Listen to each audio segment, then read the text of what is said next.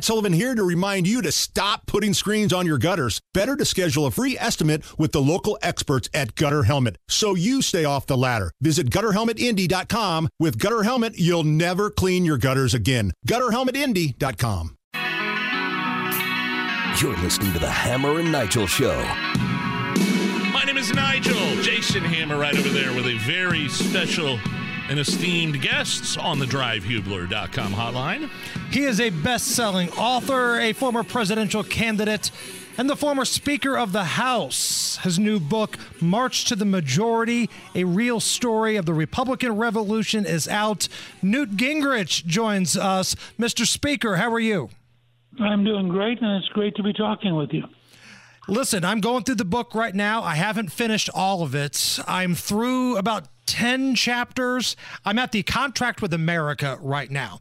So, what do you think of what's happening right now with the current speaker, Kevin McCarthy? You decided to go with a contract with America.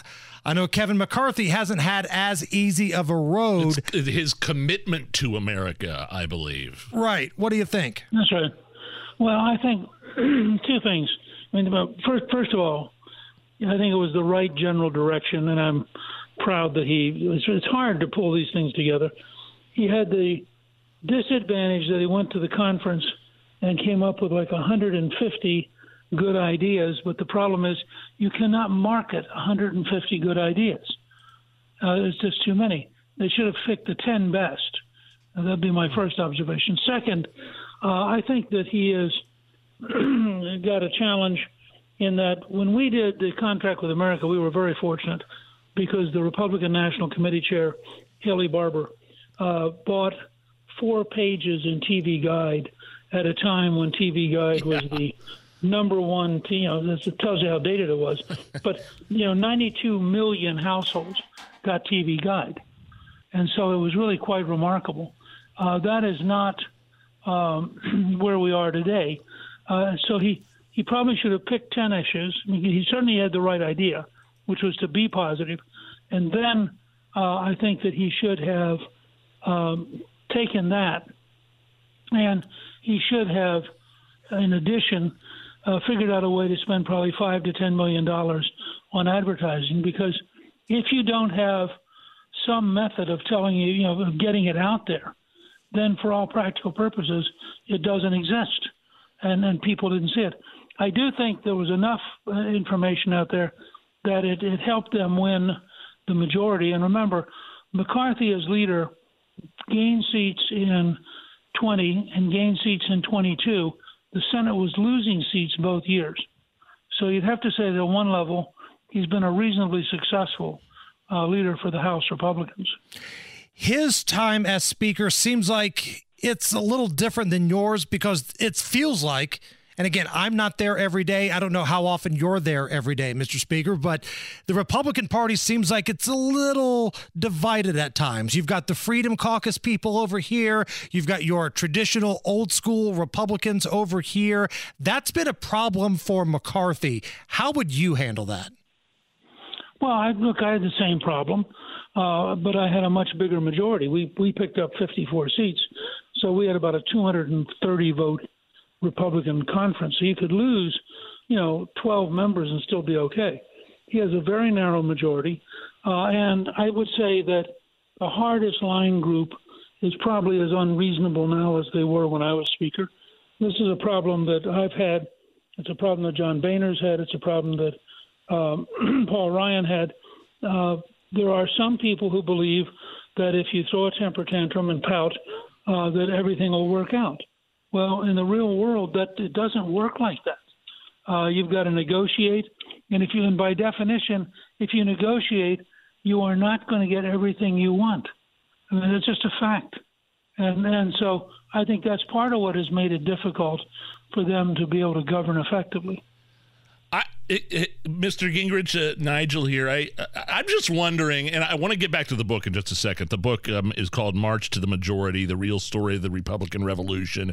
I want to get back to exactly, you know, the synopsis of that book and what's it about. But t- tell me why somebody. It seems like being Speaker of the House is a really difficult position, and you have to have a you have to have a certain attitude, a certain chutzpah to to to, to want to be the House Speaker because it does seem like it's awfully confrontational and awfully difficult to pull off. Sure. Uh, well, I mean, first of all, recognize that the House is 435 uh, independently elected senior class presidents.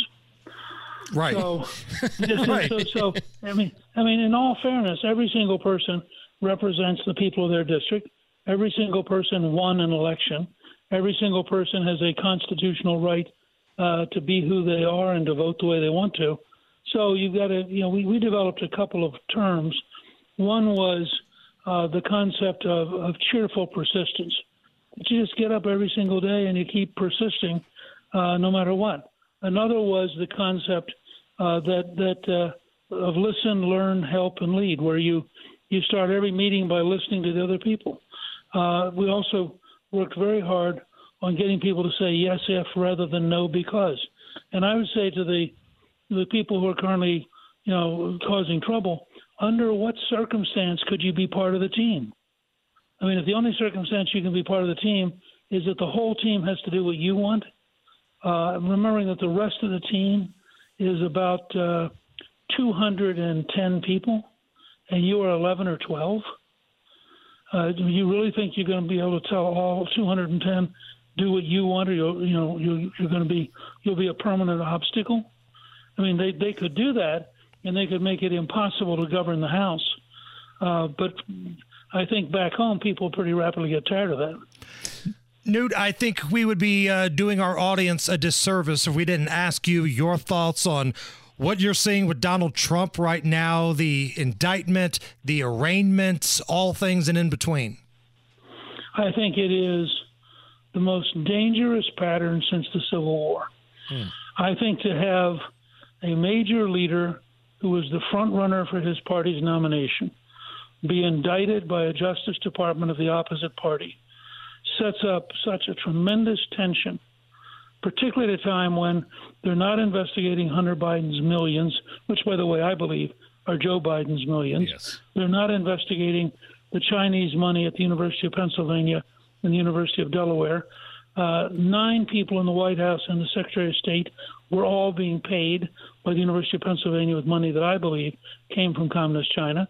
Uh, they're not investigating Hillary Clinton who deleted 32,000 emails. Uh, but we're supposed to believe that somehow it's totally legitimate to go after Donald Trump. And I just think this is a very, very dangerous pattern. This is the same. This is the government waging war against the American people. It's the same government that described parents as terrorists because they wanted to go to a school board meeting. Uh, it's the same. You know, in California, they have a, a piece of legislation in the California legislature uh, that would say if you if you in any way obstruct your child's gender definition, yep. you're guilty of, of child abuse. I mean, these people want to use the government to force the rest of us you know, if they could, they'd probably force us to shop at Target and drink Budweiser Light. you know, Mr. Speaker, um, you've called this program before. I know you've done a thousand interviews. You called this program in the summer of 2020 when the riots were going on all across this country. You were in Italy with your wife because she was working at the time as the ambassador of the United States to the Holy See, and uh, you know, and Italy, by the way, if not Wuhan, Italy was sort of the epicenter of COVID and the lockdowns and quarantines well, and things. That's, that's because there were 100,000 Chinese workers yes. in Northern Italy. Yes, absolutely. Absolutely. So, what I asked you was like, I'm 47. I'd never seen anything in my life quite like the summer of 2020 where there were riots across the country and pro violent protests.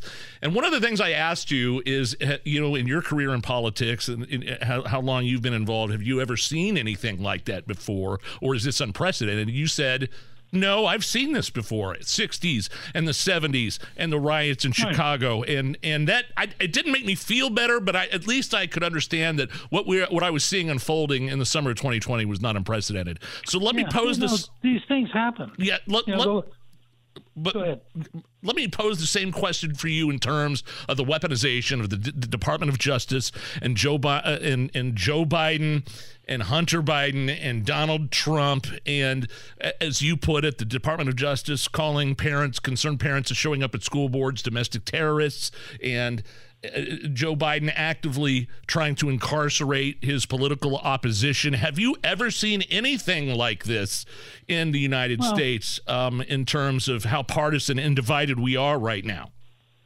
Well, it's ironic that the, you, the the Espionage Act, which is one of the major things they're charging Trump with, Yeah. was passed in 1917, and the Wilson administration for three or four months ran a very aggressive campaign of censorship, of locking people up. Uh, it was very, very hostile, and then it all collapsed because the American public wouldn't stand it. Now, that's the only other time I can think of where you had this kind of extraordinary overreach. Uh, and I mean, even in, in World War II or in the Cold War, you never had this kind of overreach.